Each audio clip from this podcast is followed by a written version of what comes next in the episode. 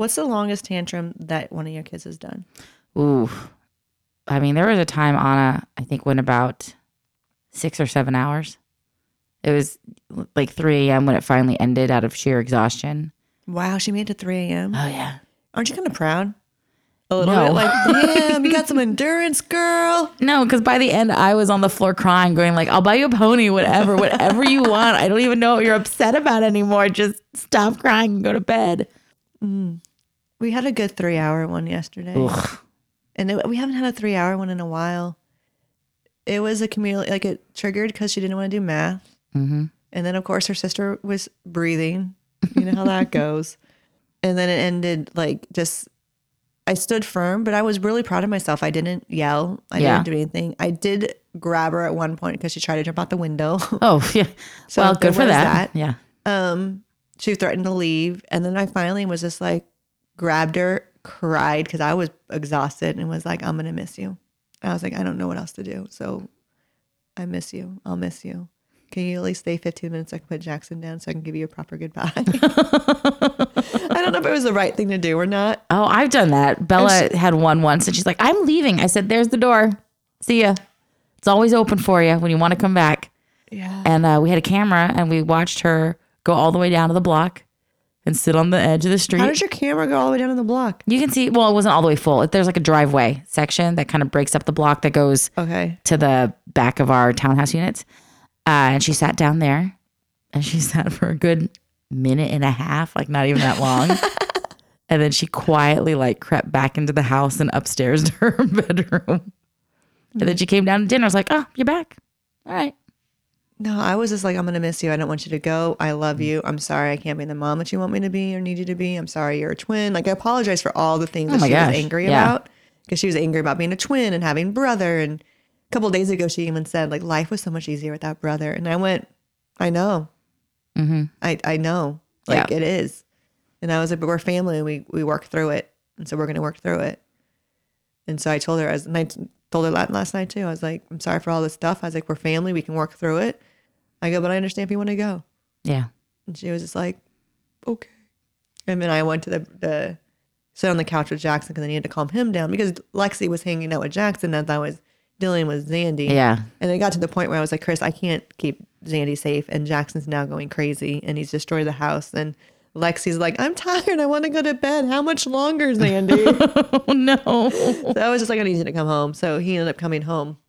And right before, of course, you know, always when you call for reinforcements Yeah. and everything calms down, she came over to me and was like, I'm not going to leave today. and I was like, okay, well, I hope you never leave until you're emotionally ready to leave. And if it's at college or after college, that's fine. But when you're emotionally ready, Oh, you're just screwed yourself. she's going to be there forever. Yeah. Great. well, Mom, you said until I was emotionally ready. You're gonna have to push her out the window then. Be like, I think it's time to go. I'll, I'll be like, no, you're emotionally ready. Yeah, you're. You're done. like your your special needs brother is living in a home. The house is empty. Yeah. you're gone. What do you classify as a tantrum? Because Anna has gotten really good about not having big screaming matches, but she'll do these whiny things where she gets high pitched and whiny. And we've begun to classify those as tantrums. Well, then if we have that, I think we're still going on all of them. Sure. It never stops. I mean, I feel even when Tony has a little pouty fit, it's a tantrum in a way. well, then we have to classify our things as tantrums too, and I don't want to have a tantrum. No. I'm not having a tantrum at See, all. so I'm our an adult. rants, our rants would be tantrums. No, they're then. not. See, These put are in your definition. Educational These are emotional advice releases. for people. Because, yeah, I don't know. No, I guess it's you know when Tony you At tell what him age do you stop having tantrums and they become rants? At what age? At age 24, you no I don't longer know. tantrum, but you call them rants. Anna's been tantruming daily because I've been doing a lot of shows. I, maybe a tantrum. Sorry, I want you to go back to that. okay. But maybe a tantrum is when it's irlog- ir- illogical. Illogical.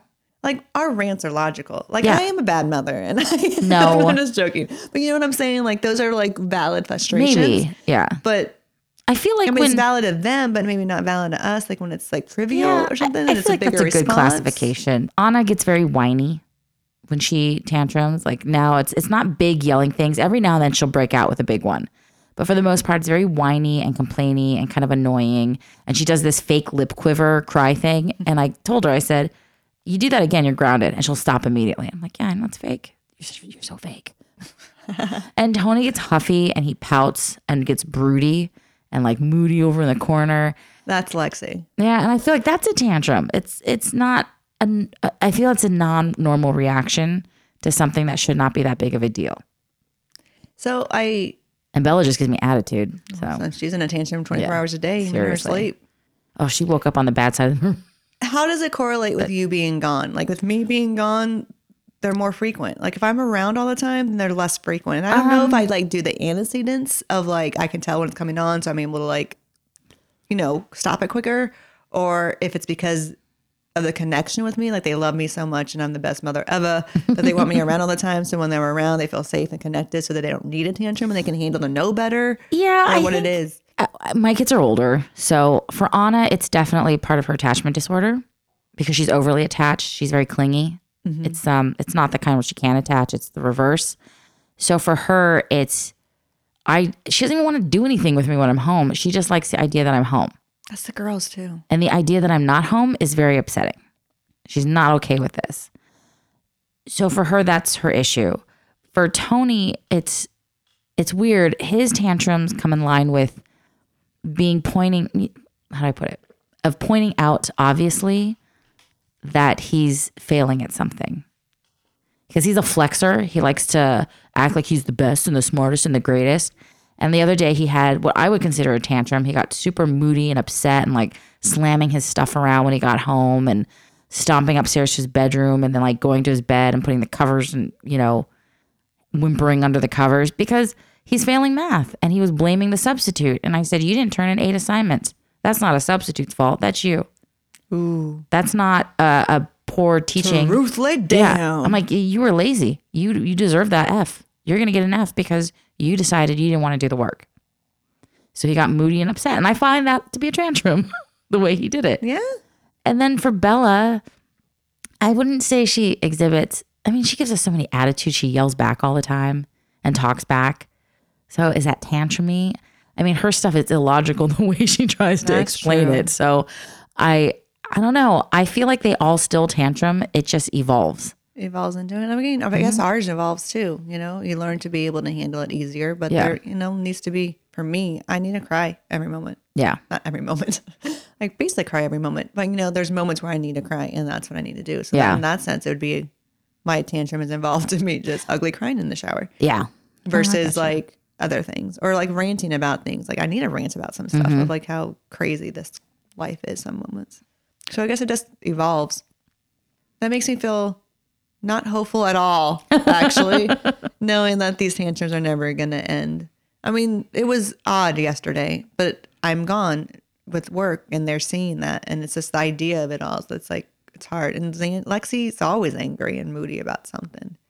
I feel like I already have a tween right there and I'm just not ready for it. I want to go throw a tantrum. Tune in every week to the Mother Effin Podcast on Apple Podcasts, Spotify, Anchor, or wherever you get your podcasts.